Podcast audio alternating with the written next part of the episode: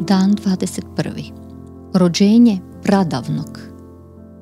Dakle, ti si kralj, reče mu Pilat. Dobro veliš, odgovori mu Isus, ja sam kralj. Ja sam se zato rodio i zato došao na svijet da svjedočim za istinu. Svatko tko je prijatelj istine sluša moj glas.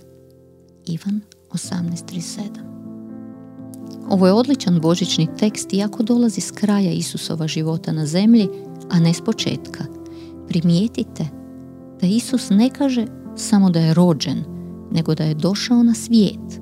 Jedinstvenost njegova rođenja u tome je da njegov početak nije isto vremen njegovu rođenju. On je postojao prije nego što se rodio u štalici. Osobnost, karakter, ličnost Isusa iz Nazareta postojala je prije nego što je čovjek Isus iz Nazareta bio rođen. Teološka riječ kojom se opisuje ova tajna nije stvaranje, već utjelovljenje. Osoba, ne tijelo, već suštinska osobnost Isusa.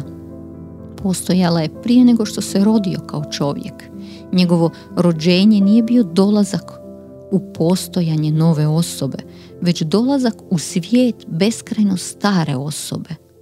U Miheju 5.1 700 godina prije nego što se Isus rodio piše A ti, Betleheme, Efrato, najmanji među kneževstvima judinim, iz tebe će mi izaći onaj koji će vladati Izraelom.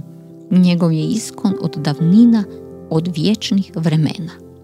Misteri Isusova rođenja nije samo da ga je rodila djevica. To je čudo Bog namijenio kako bi svjedočilo čak i za nešto veće. Naime, da je dijete rođeno na Božić bila osoba koja je postojala od davnina, od vječnih vremena. Stoga zaključujemo da je njegovo rođenje bilo svrhovito.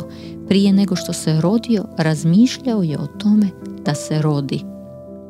Zajedno je s ocem imao plan. Dio tog velikog plana objavio je u posljednjim satima svog života na zemlji. Ja sam se zato rodio i zato došao na svijet da svjedočim za istinu. Svatko tko je prijatelj istine, sluša moj glas. Ivan 18.37 On je bio vječna istina, govorio je samo istinu.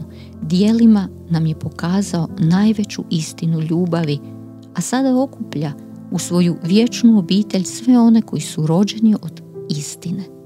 To je bio plan iz pradavnih vremena.